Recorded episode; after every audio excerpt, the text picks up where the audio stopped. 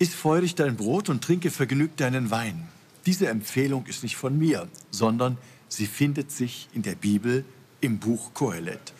Dieser empfiehlt uns, immer daran zu denken, dass unser ganzes Leben ein Geschenk Gottes ist.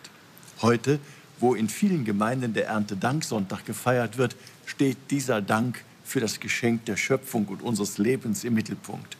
Wenn in vielen Kirchen und Kapellen heute reife Früchte, bunte Blumen und frisches Gemüse vor dem Altar liegen, dann sind diese ein Zeichen für die uns von Gott geschenkten Gaben. Wir sollten aber nicht nur für die Gaben der Ernte dankbar sein. Jeder Tag, der uns von Gott neu geschenkt wird, unsere Arbeit, unsere Familien, ja, jede liebevolle Begegnung dürfen wir als Gottes Geschenk ansehen. Natürlich, auch Krankheit, Not und Leid gehören zu unserem Leben. Aber ein Tag wie der heutige Erntedanksonntag, der will uns zeigen, dass Gottes Liebe und seine Gaben immer größer sind als alles Leid, das uns widerfahren kann. Von ganzem Herzen wünsche ich Ihnen dieses Bewusstsein der je größeren Macht Gottes, auf das wir gemeinsam in tiefer Lebensfreude laut ausrufen können. Gott sei Dank. Ihr Rainer Wölki, Erzbischof von Köln.